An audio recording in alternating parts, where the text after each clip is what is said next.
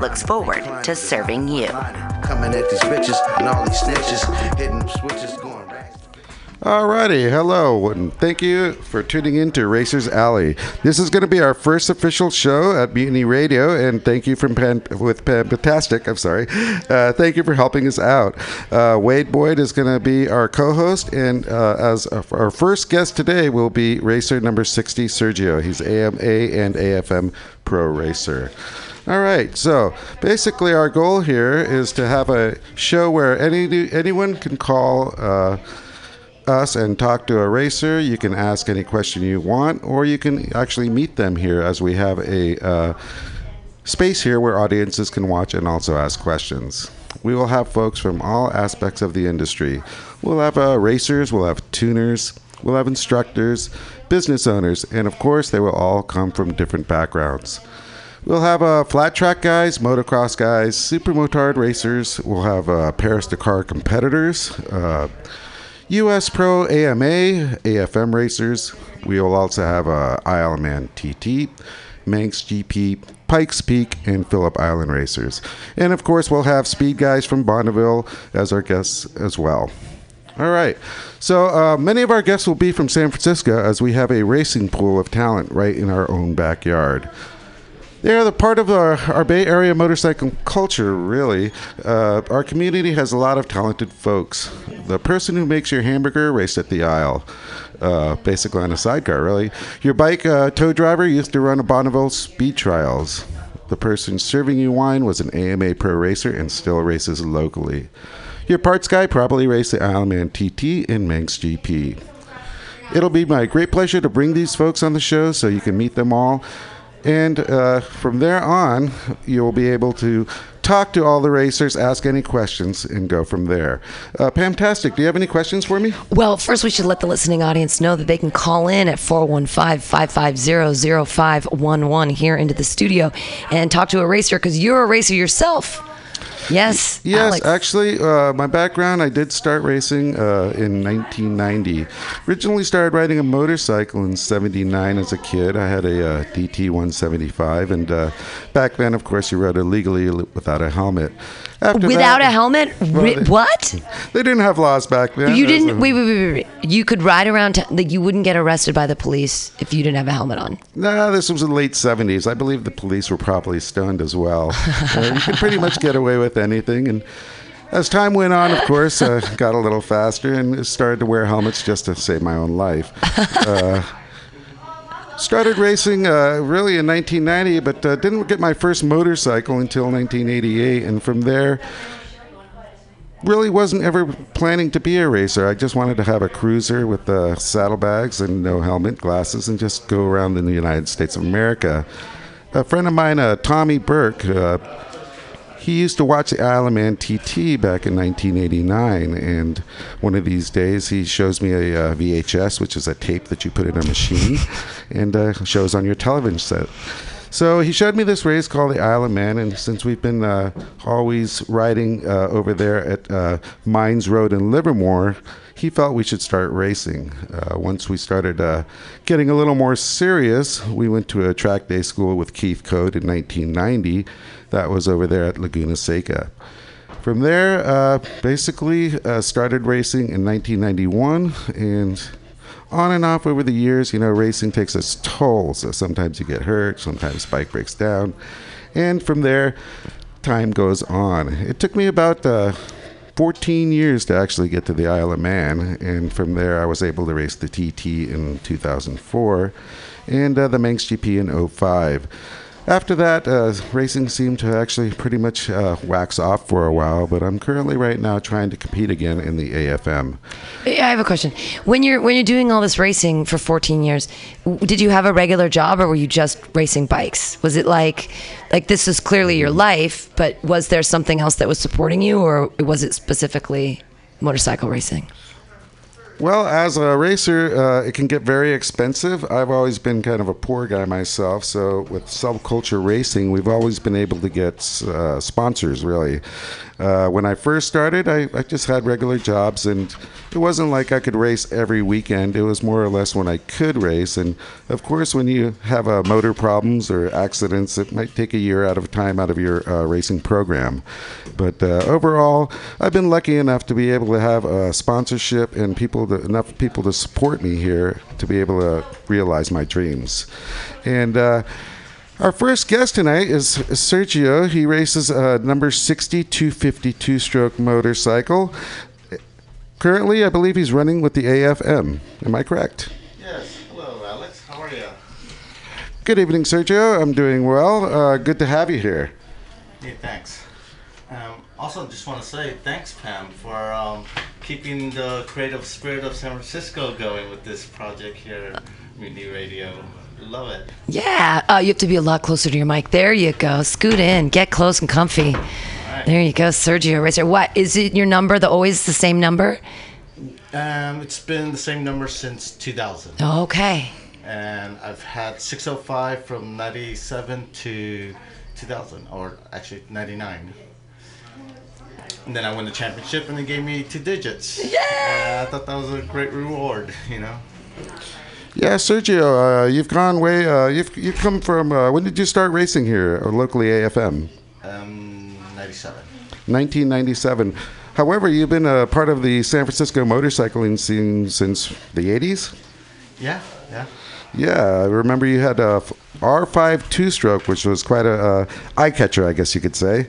I still have it. You still have that bike. How many uh, bikes do you currently own? Um, I still own all the bikes with the exception of one um, that I've ever owned. I still have them all. Uh, I had one stolen, um, and then my race bike. I sold that, my championship bike, which I wish I had never had sold, but I did. That was a TZ250, The TZR. TZR 250. So that was a street version of a Formula 2 race motorcycle, which is a two-stroke. You really don't see a lot of those motorcycles uh, here in the states. And uh, as far as racing now, it- it's kind of a really uh, unique class. Am I wrong? Right. There's only three right now in the class. Um, Wow. Back in the day, there were grids of like 65 bikes. Um, it was quite a scene and, and sound, actually, if you've never heard a two stroke. Oh, sounds like it just sounds like a bunch of bees taking off, and it's, it, was, it was quite an experience. So as far as uh, the current racing, uh, you have three competitors. Uh, you're running with the AFM. Yeah. Uh, what class would you be running? In Formula 2, so there's um, on and off three to four two strokes, and then some other big singles. In Formula Two, I mean that's that's a pretty experienced class. I mean, your bike, what, what is the top speed on a two-stroke 250, and how much does it weigh? Ooh, I'm not sure about the top speed. Um, don't have a speedometer. Gotcha. Um, but they're about 240 um, wet. Okay, 240 wet. As far as uh, your current plans, are you going to spend the rest of the year racing, or are you going to? I heard you just got back from Europe. Yeah, so this last race was a pretty tough one. I just got back from from Europe, and uh, jet lag, um, a little too much eating and drinking.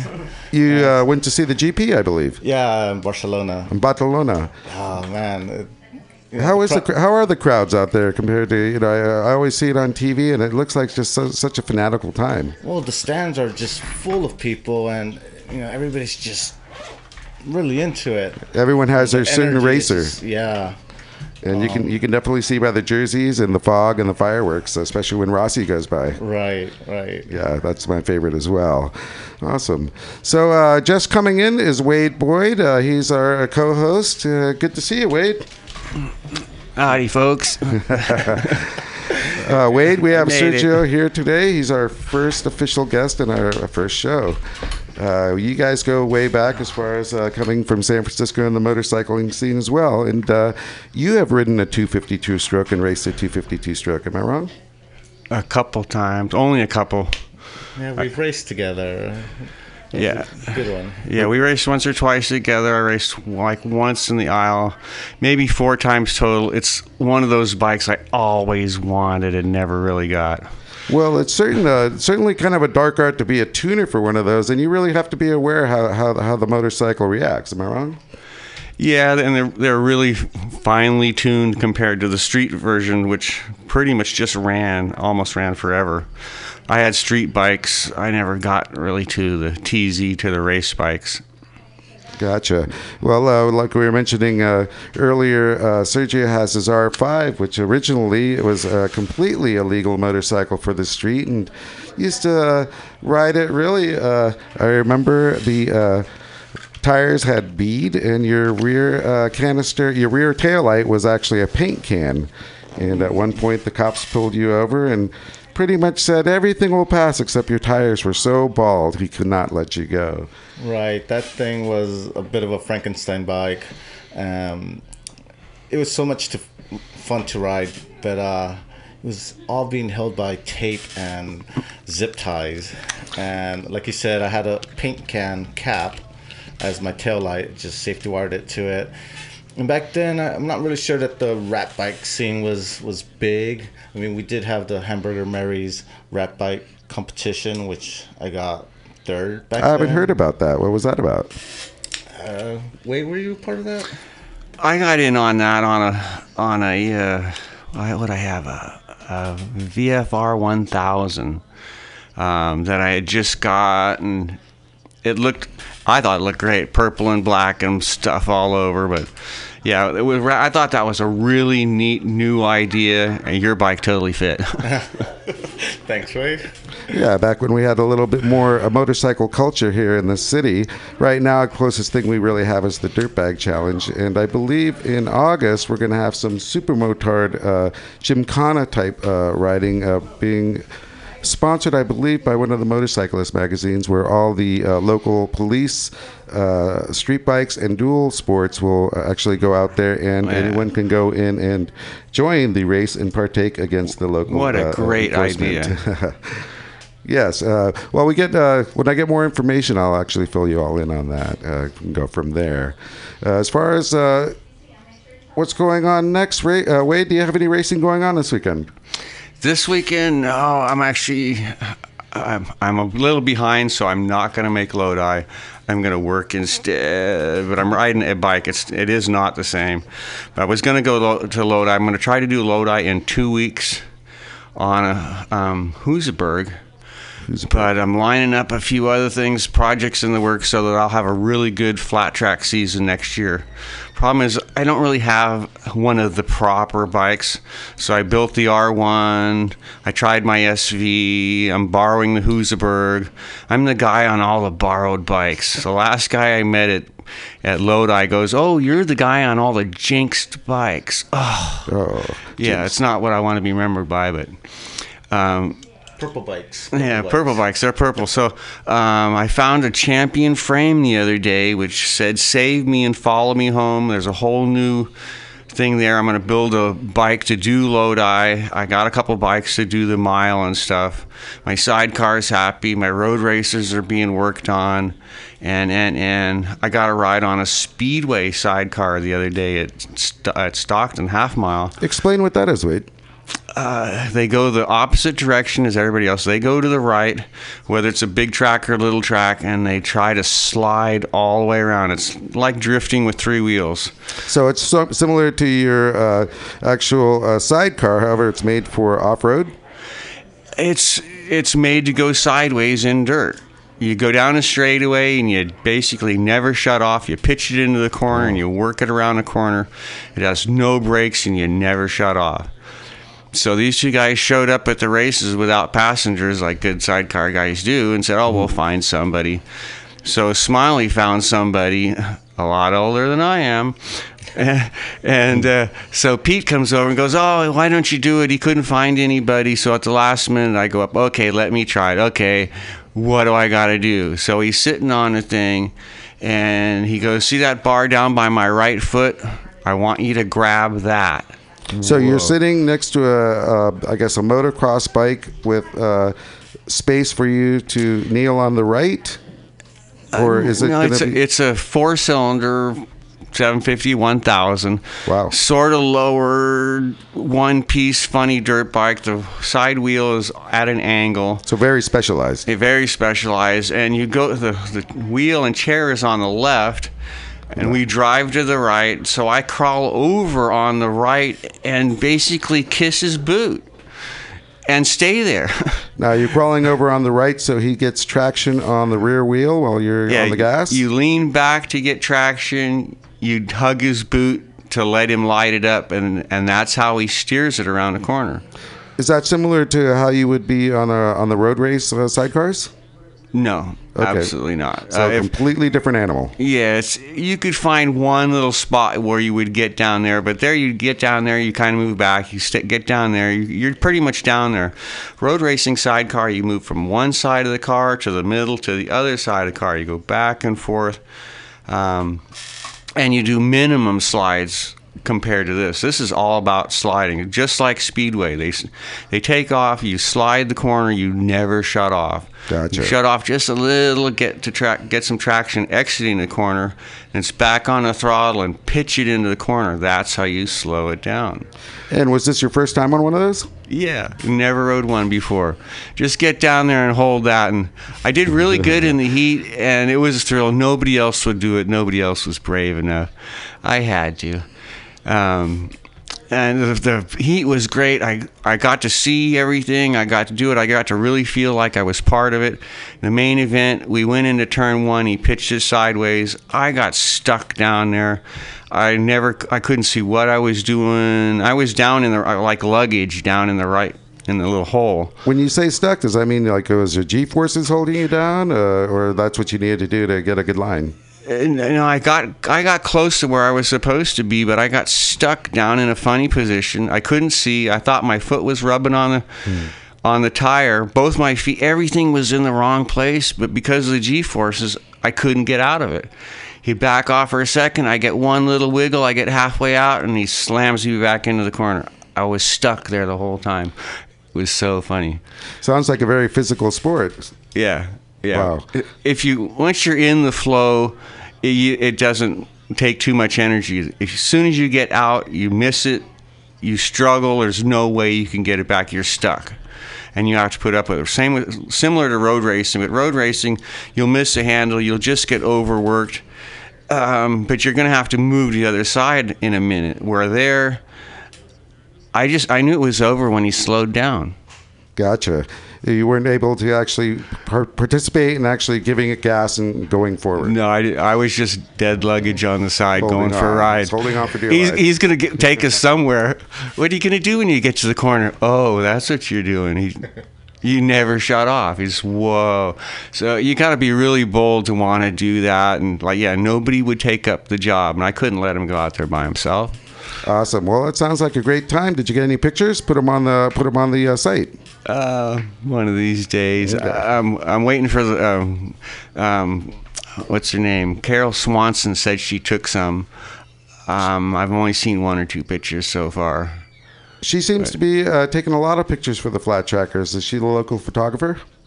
I'm not sure where she's out of, but she follows the the circuit and and takes photos like at all the races. Um, but um, supposedly, I all but met her when I was a little kid.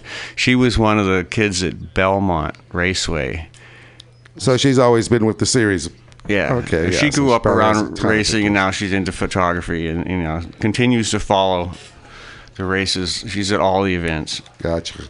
So Sergio, uh, now that you're here, uh, I remember at one point you had a, uh interview with Telemundo. Oh yeah, that was at uh, AMA race. I believe 2003 or 2002. At that time, you were a pro AMA GP racer, correct? Uh, yeah, I was just doing the West Coast rounds, Sears Point, um, Laguna Seca, but this was a, a AMA Superbike combo weekend, and um, I wasn't aware that there, that Telemundo was around, and went out there for qualifying, and you know, I qualified, was coming off the track, heading to- towards my pit, and there's this cameraman with a woman and a microphone chasing after me. I'm looking to my side, and they're like running, trying to catch up to me. And finally, get to my pit, and they're like, "Hey, we're from Telemundo, and uh, can we interview you?" And I'm like, "Yeah, sure. Let me just take off my helmet and my gear." And um, Well, you proud, proudly display the reason they saw you from afar was on your uh, TZ250, I believe, at the time, as well as your helmet, uh, you, where you have the colors of the flag. Am I, am I Yeah, correct? I have some cross flags and and a Mexican um, flag on my helmet and gear. So it must have been nice to be in the national spotlight for a second. Yeah, actually, I had a big crowd around me. I mean, people were looking at me and they were like curious who I was, and I, I was playing it up. Yeah, there's nothing like Why an not? interview. There you go. You know, I mean, it was crowded back then. Um, you know, it's not like it is now, but you know, Yeah, racing is lagged. the track was full of vendors and spectators, and it was just massive. It was great, and um, I had a crowd. I had my my fans. Well, you all, always have a professional-looking pit as well, so uh, it must have been nice uh, get out there. And uh, how was how was the weekend overall? Um, I got lapped by Rich Oliver. Um, All right, well there you go. uh, you know, you're, you're taking a club racer and uh, and a pro racer, and that's what happens. Yes, but uh, overall, uh, Laguna Seca is, is a very demanding motorcycle track, and I imagine on a 250, it just must be a ball. Yeah, that was it was a really hard track to learn. I mean, my first outlap at the track, I'm approaching the, the corkscrew, and I'm thinking, oh, I'll take it really, really slow. You know, just just you know, check it out for the first time. And as soon as I come up to it, I'm already off the track. I'm like in the dirt, hoping not to fall on my face. And um, I'm like, oh my god, how am I gonna like qualify for this race? I can't even like. Ne- negotiate that corner at 10 miles per hour Yeah, for those of you who don't know, Laguna Seca is a track here over in uh, Monterey County, and it's one of the most unique courses in the world, really. At one point, uh, what what turn is uh, is uh, the corkscrew? Anyone know? All right, Uh, so it goes it goes straight down eight and basically uh, goes seven yeah seven eight. basically stop, turn left, go way down, follow a few stories, and turn left.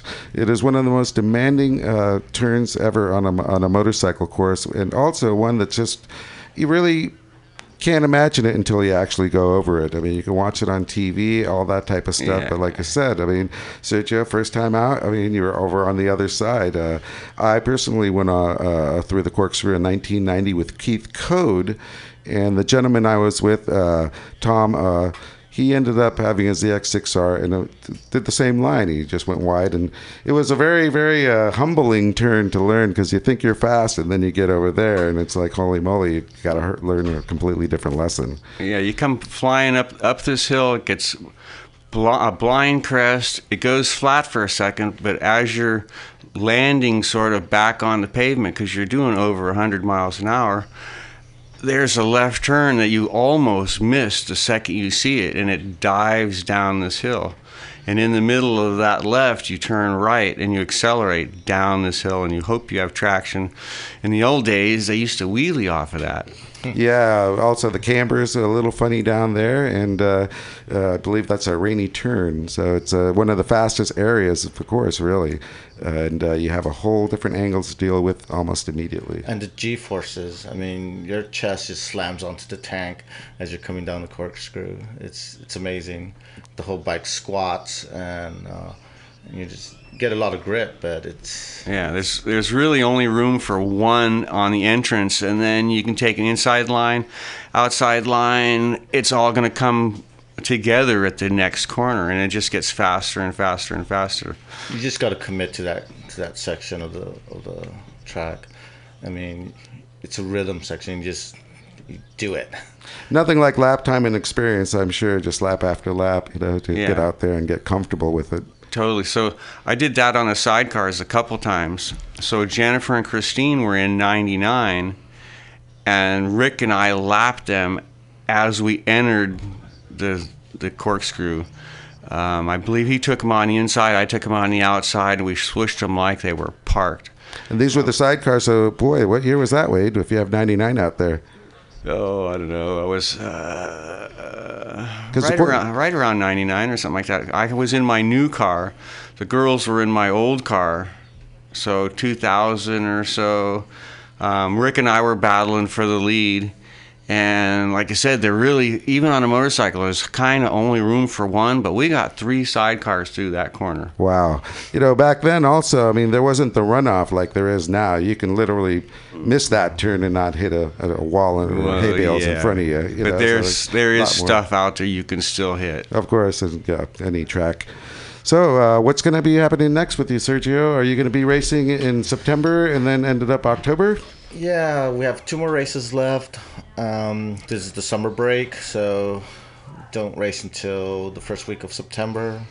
I guess that's like seven weeks. Um, so a lot of work to be done on the bike. Since you got back from Europe, I mean, how, how have you felt? Yeah, I, be, I believe your last race, uh, you know, you, I saw you were gridded on the first row, number two, and uh, you've been in Europe for a while, and I believe you just got back. I mean, you must have still been jet lagged. Yeah, I was. Like I said, um, I also gained some weight, and it was 100 degrees out there. Um, I didn't work on the bike, um, and so it was a tough weekend. And uh, Overall, you placed second. I mean, I, I consider that a you know an excellent finish. I mean, as far as yourself, I mean, racers are racers, and they always want to win. But uh, I think that was a great return. I was, I was expecting more, and there's two races We all left, do. and uh, and I need, I need to win one of them. I need to try to win one of them to actually try to take the championship. So Great. Uh, this is a track I like. Um, really comfortable with it, and in the past I've gone pretty pretty good on it. So I was hoping that I can, uh, you know, have a better race, and it just didn't happen. And uh, Yeah, the perfect race. yeah, The one always. that wins. well, uh, yeah, as far as myself, I've never been lucky to get on the podium like that. But I mean, I admire the fact that you were out there, especially after coming back from Europe. As far as Europe goes, uh, did you say hi to Rossi for us? Say what? Say hi to Valentino? Oh yeah, of course. Yeah, we, hang out. Exactly. Awesome. So, uh, as far as October goes, that'll be the end of the year. Are you are you basically going to do a full full season next year, or you take time off? the same the same program um 250s uh i do have a super bike very similar to what i ride on the street but it's a it's a production racer um it's it's got all the nice nutty bits on it Nice. um dry clutch uh bigger carbs you know cylinders um so i might take that out and need need to do a dyno on it and try to like sort out the jetting but Get it running and then decide what you want to do with it. Well, running two bikes is is Very hard. expensive. It's- yeah, it's it's hard just trying to, you know, get them both running properly. It's not like you turn the key and hit the starter button and get on the track. There's a lot of tuning involved. Yeah, you're you're your own mechanic and your own racer, so you don't ha- you don't have a pit crew there doing all the good stuff. No, I don't. But in this past week, and I did have a friend um, who was helping out. He actually rode races in. His name is Dwyer Agnew. Um, he used to race in the um, Irish Road Racing Yeah, Series Ireland. in Ireland. Yeah, and so he kind of knows what he's doing, and uh, and so he was a lot of help. You know. Cool. Uh, Is that the gentleman Wade that uh, was with you at the flat track that one time? Uh, we got a young racer out there that seems to be trying to get out to the Isle of Man. Yeah, I, he, I met him at Daytona too. I was, he's been around a bunch of the races, following me around and stuff. We should have to get him on the show for sure. seeing stuff. Yeah, yeah, he would be a hoot. He's totally Irish, and, and and he comes from. It's a different world over there. I need a translator. Totally a different world. He's still got the accent and everything. He was telling me stories about because I did the Northwest 200 a couple times, and he goes, "Yeah, back in those days, blah blah blah. We would, we would all drink all night, and half of us would still be throwing up as we're getting on our bikes." And I was like, "Whoa." Yeah, I've heard tales of uh, rowdiness in those days over as far as road racing goes. That's great. So uh, we're going to take a little bit of a commercial break, and we'll be getting back to you in a few minutes. All right.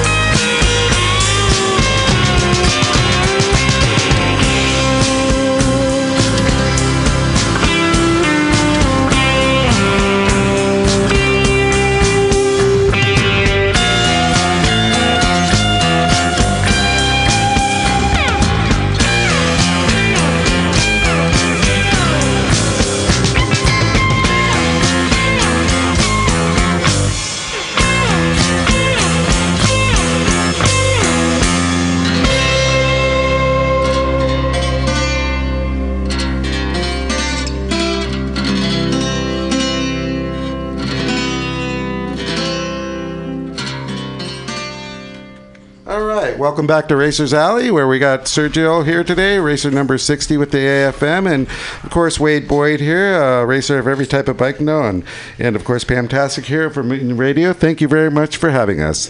All right, we were just talking about uh, when was the first time we got into racing, uh, how did we get into it, and such, and I have a fascinating story here from Sergio. Okay, well, actually, when I first decided to race, it was in the early '90s, my first AFM race, and I was just really fascinated by the by the English bikes, the, like the Tridents and the Rocket Three BSAs. Old school. Yeah, and I, was, mm-hmm. and I was always into older bikes, you know, with drum brakes, and I just like that old classic look. And at that point, decided, oh, I'd ra- I want to race one of these bikes. And it didn't take. It took about seven years for me to actually really do something about it.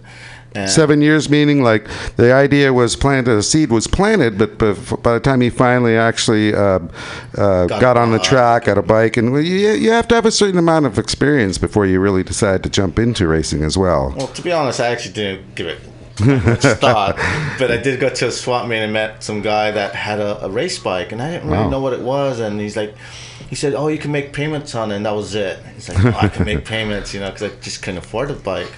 And um, so, two weeks before my first race, I got the bike. I got the leathers. I got the health insurance. I sent in my my um, forms for my license, and uh, and off I went. And the morning of my new rider school, um, I was heading to my friend's house who had my race bike. And What type of race bike is it? It was an NSR 250. NSR 250. So that would be made by Honda. And again, uh, uh, your taste for exotic machines, that would be what type of machine?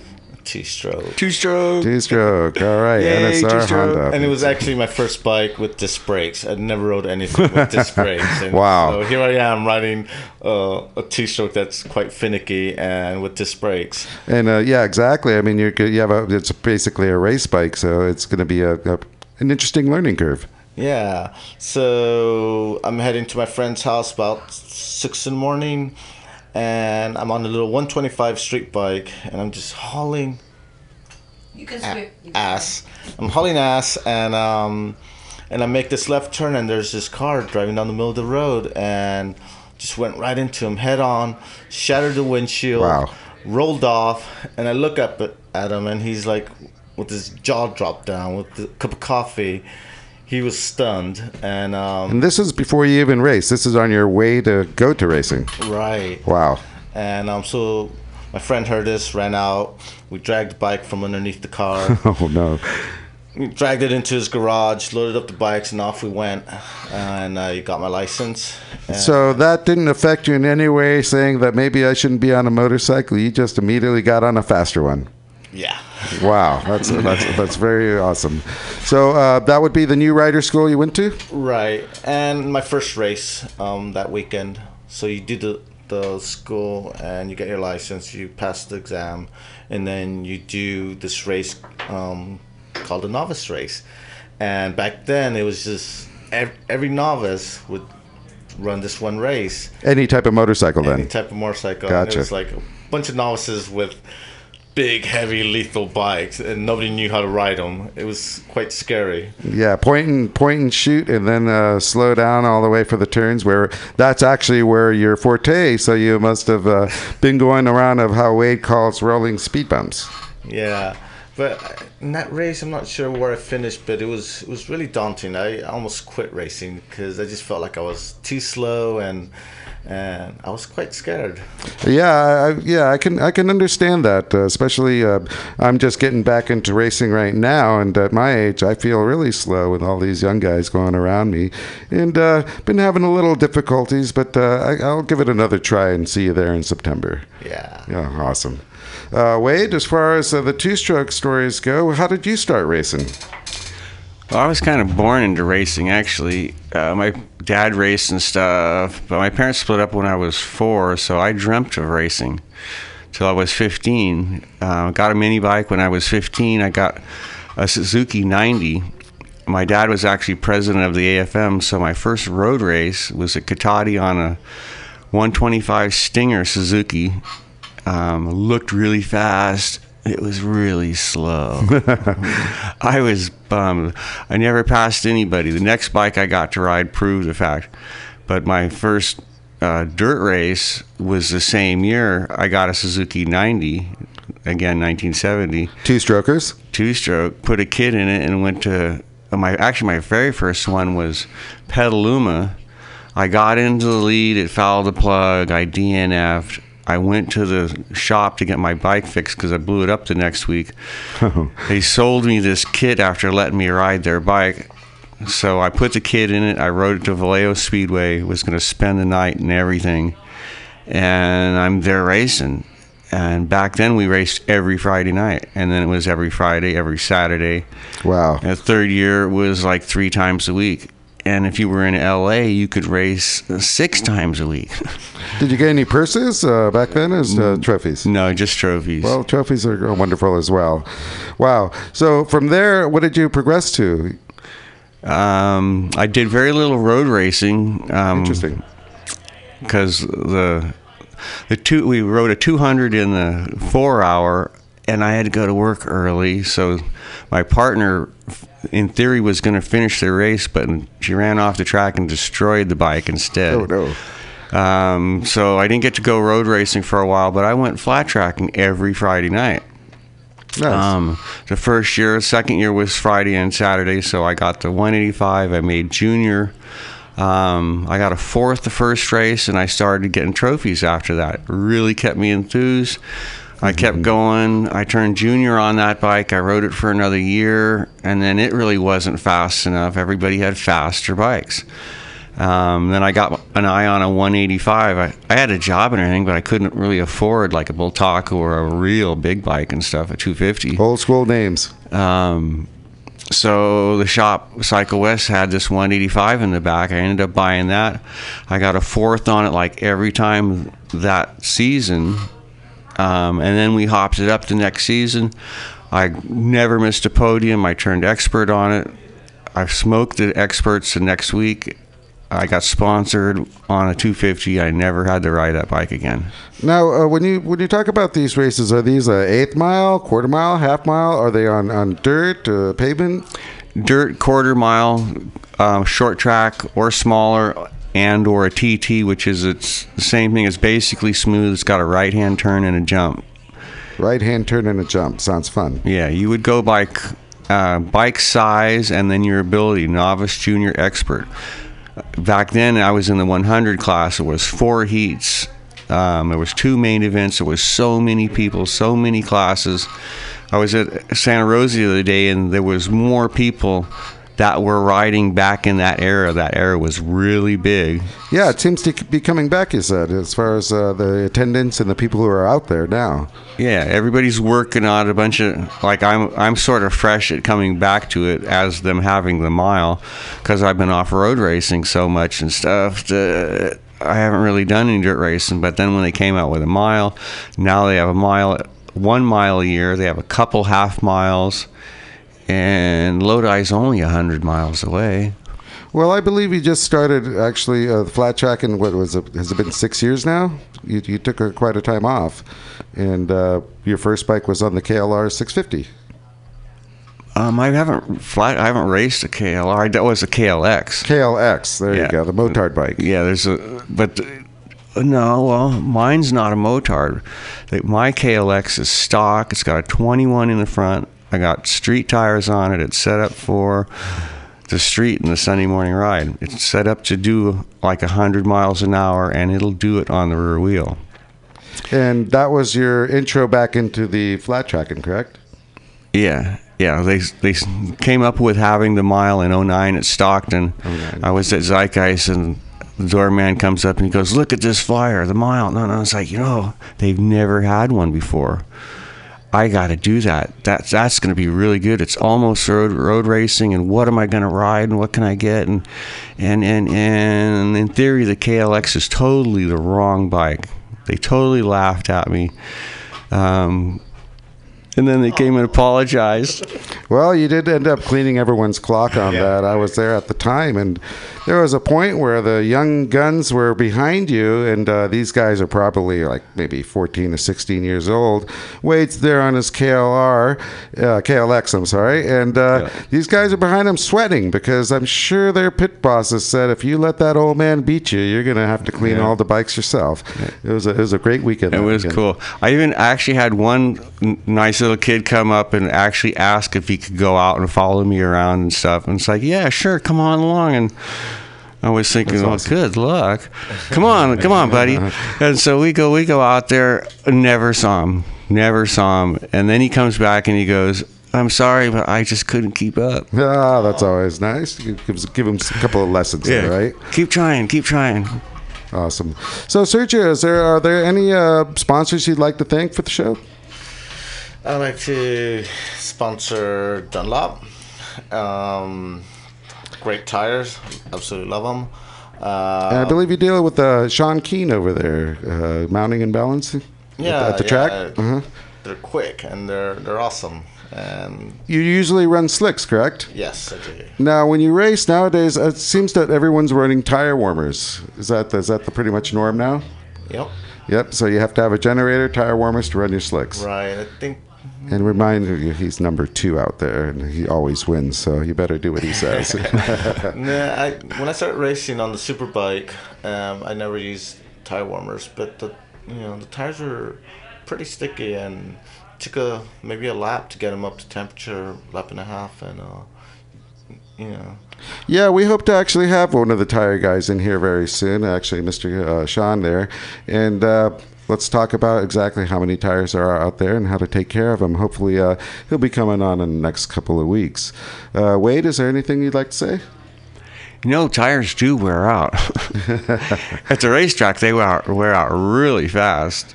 Where on the street, some people don't know that stuff like that wears out. that's me. Yeah, and you push it, but yeah, when there's cord showing, you should probably head head start thinking about getting another tire. Yeah, for sure. Uh, also, as far as the city goes, you got to watch out. There are so many nails and such at our shop. We get we get guys every day with all types of crazy stuff in the tires. So it's uh, interesting.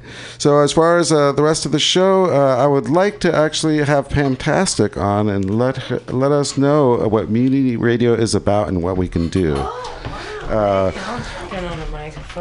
Sorry, Pam. Yeah, I just threw that at you. Uh, Mutiny Radio here. She has her comedy show. They are great. Uh, basically, uh, we could always use help as far as uh, keeping us going. If you ever, if anyone wants to donate, you uh, you're listening to this podcast right now. Go to our website at mutinyradio.fm. Press that donate button. Give us some money. Yay! We love money.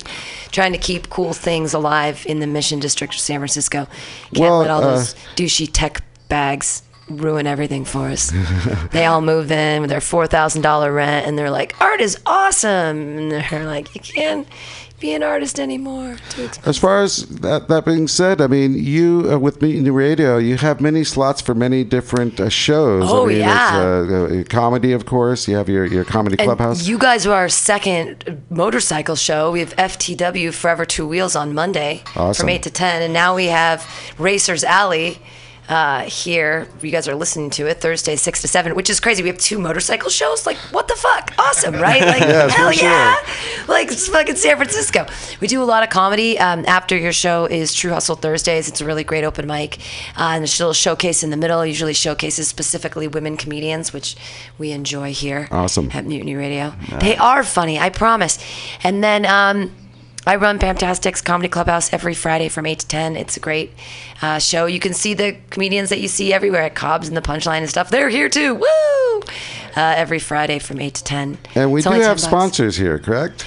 Uh, kind of. Um, Spark, the amazing dispensary Spark on Mission, and also they have a in the Haight. They we do a podcast for them, and they pay us money. So it's like, but th- I would say that they're a sponsor. Spark, go buy your weed at Spark. Your legal weed, yay! Hey, all right. Can you imagine like the, the weed is legal now? Like, isn't this weird that like you were saying you started Ordered racing in the '70s or whatever? Will you like get a lid from your buddy or whatever? Like, how did you even do it back then? It's like, and now we're like walk into a store and buy weed. You can order it online, have have someone deliver it to you in a Deliver scoot. it. Yes. Joyous. Yeah. The Future is now. So, It's as good. far as are we having any events uh, in the future for Yeah. uh, fundraising? Uh, are we gonna uh, have live shows? absolutely. Coming up on August 18th is the Noise Pop Block Party. That's the sixth year we've worked with them. And they block down like 20th Street, and we're right here, and we work with them. We're going to have Awesome. um, interviews all day with some of their main stage bands and people there. We're going to have karaoke.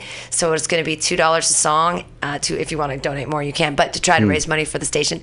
But so it'll be you don't sing with the radio, you sing on the On radio. the radio. Be live. Yeah, and it's like karaoke, and you know people love karaoke. That's so great. and then they get an MP3 and they can put it on their Facebook and tell their friends they're cool. I, I mean, I don't know what else you do in this job. No, that's that's great. I mean, it's TV you're, you're a community service, and I think uh, more people should be aware of that and help keep this place going. well, free speech is important, and we can't let it die because they want us to let it die. They want us to shut the fuck up, and they're like, "Don't talk or communicate or expand your mind or think about cool things," or, you know, they don't want you to. They don't want that. They want us to all be dumb, yes. and they want us to buy another iPhone. consume. so don't, don't do it. Buy another motorcycle. Yeah, buy yourself another bike. How many bikes do each of you have? I have 13. 13 bikes. Teen, holy moly! That's like Jonathan with skateboards. How many how many bikes do you have? I got at least that many. At least 13. Yeah, Wade has. Where do you uh, put them? This is San Francisco. Exactly right. Yeah, right, everywhere. Everywhere. Where, like, Every where are the you have, garages? you know. How many bikes do you have? I myself have two: a race bike and a street bike. there you go. I'm glad to have them both. Of course, one is never running when You you, have start two. with one, go to two, and then keep keep multiplying and multiplying, and and you're working on one. You got one to ride or two to ride. So how many run? I got five that run, and probably five I'm working on. Wow. That could any of them could run at any minute, and it could do a little job, or it could do something really big. It could go to Australia and race in Phillip Island, you know, or a pit bike to ride around at a place like that. You can even have a scooter that looks like a turquoise monkey. But how do you do you, you ship them on a ship? You can't fly them over. You fly your bikes over? You, you fly them to the Isle, but you um, ship them in a container to Australia. You ship them in a container. Yeah. They get on a ship, so you have to plan months in advance. Yeah, we ship in November for. And I'm trying to talk him into go and this this, this next one in Jan. It's in January, Well- but we ship in November. Yeah, you should do it because they have to get the shipping container anyways. There's room in there. Yeah. And he It's only all- has 13 bikes. It's so- it's a bike that's. he said yeah, he said it's a bike that's in his living room too. So you got to ride this thing once a year. Get on board. More money, more sponsors. Yeah, cool stuff. Well, yay, Racers Alley. Thanks so much. All right. Well, You thank you very great. much, Pam, for hosting us. And uh, Sergio, thank you for coming on on our very first show. And of course, uh, Wade, thank you for being our host as well. We will see you next Thursday at 6, or actually, you can hear us at 6 next Thursday. Thank you very much. Welcome to Racers Alley. Ciao. Zoom.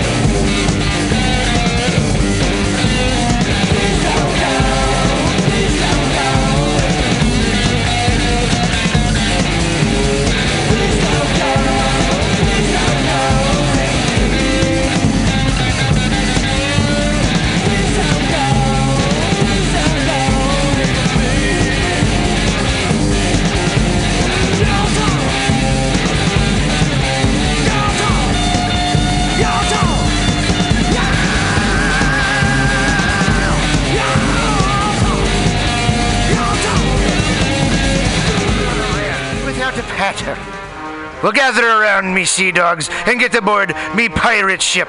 as we set sail for the seas of Mutiny mutinyradio.fm. From there, you can captain your own pirate ship as you sail through over 44 different shows for all of your listening pleasures. They've got live comedy to small business advice, LGBTQ friendly to sports, vinyl to gutter punk.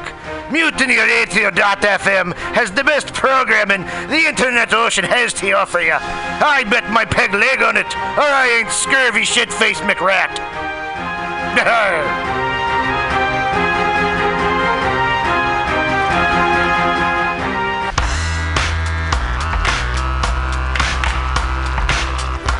Hey, everybody. Listen to the weekly review with Roman every Friday from noon to 2 p.m. This is an unapologetically anti capitalist program.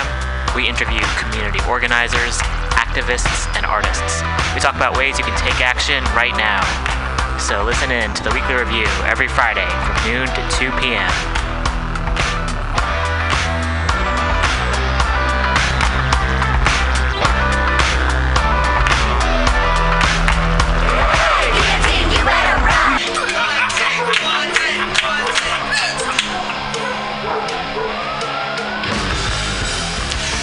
Subliminal SF brings you visual and auditory mind control. For the best graphic design, physical merchandise, and live music promotion, go to www.subliminalsf.com and check out their hilarious t shirts and super cool bands at clubs and bars all over the Bay Area. Subliminal SF creates amazing flyers, posters, and design for every need. So go now to www.subliminalsf.com and experience what this wonderful local business has to offer.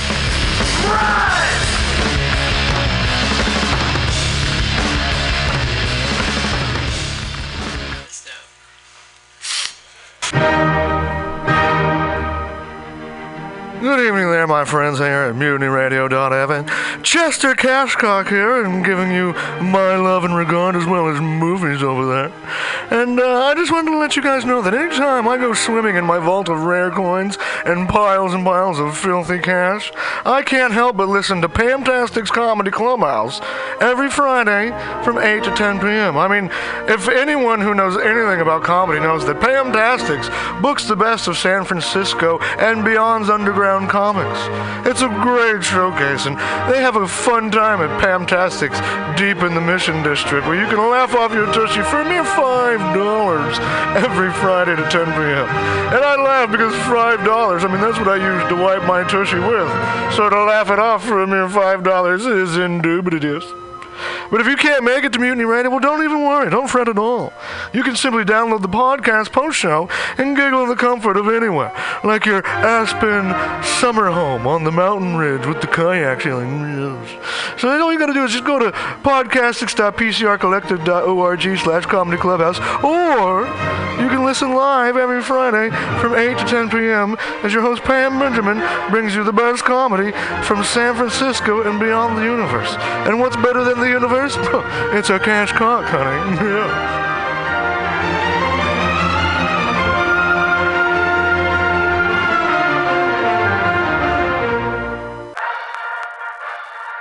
Well, hello, boys and girls. You know what a password is. That's a secret word that soldiers would use to get past the sentry and up to the front. Well, here's a password that gets you up to the front in all the right places. It's cannabis energy. It seems the faster you go, the more cannabis energy you need. So if you want to win, you have to have lots of cannabis energy. And the slowest way I know to get it is just by using Green Army Skincare. Boy, they're just cram full of cannabis energy. There are more cannabis energy units in one lip balm tube than you use circling the base 10 times or when you ride your bike 4 miles across the city. And it's fast acting. Why, no sooner than you apply some balm to your mouth or pain areas, you practically feel the new strength in your muscles. And what's more, Green Army Skincare is a good, wholesome product. They're made with body nourishing cannabis and other natural ingredients. So go out there today and pick up some Green Army skincare products from your local cannabis procurement center. Join thegreenarmy.com.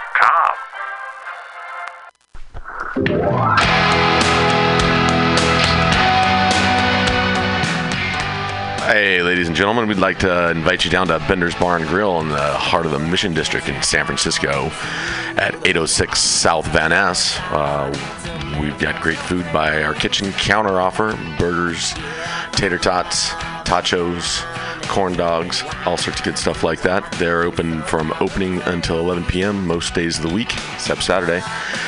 Uh, every Saturday night, we've got live rock and roll, from some of the best local bands in San Francisco and touring acts as well. Come on down, 10 p.m. Rock and roll, only night of the week. We have a $5 cover charge, always five bucks for live rock and roll. We're open from 4 p.m. until 2 a.m. Monday through Thursday, Friday, Saturday, Sunday, 2 to 2. Come on down, have some drinks with us. We've got Whiskey Wednesday, Tequila Tuesday, and we've always got the Steve McQueen special. Shot of bullet bourbon and a can of California lager for 8 bucks come down and enjoy our patio. It's open uh, in the afternoon, not really in the evening, but a lot of good folks hanging out back there. Come on down, give us a shot, drop by the bar, make some friends. Thanks, folks. Bender's Bar and Grill in the heart of the Mission District, San Francisco, California. with a happy hour every Monday through Friday until 7 p.m. Don't miss it. Go to Bender's Bar. Big supporter of the Mutiny Radio Comedy Festival 2018.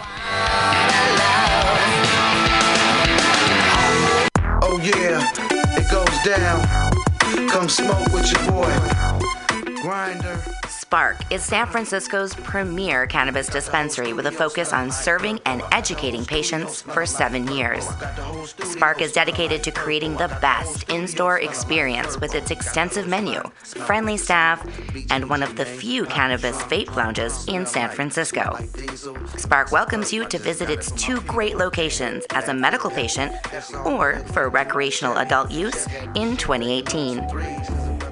Spark is located at 1256 Mission Street between 8th and 9th and at 473 Haight Street at Fillmore.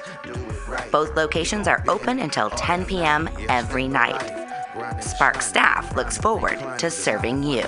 Coming at these bitches and all these snitches. Hitting switches, going rags to riches.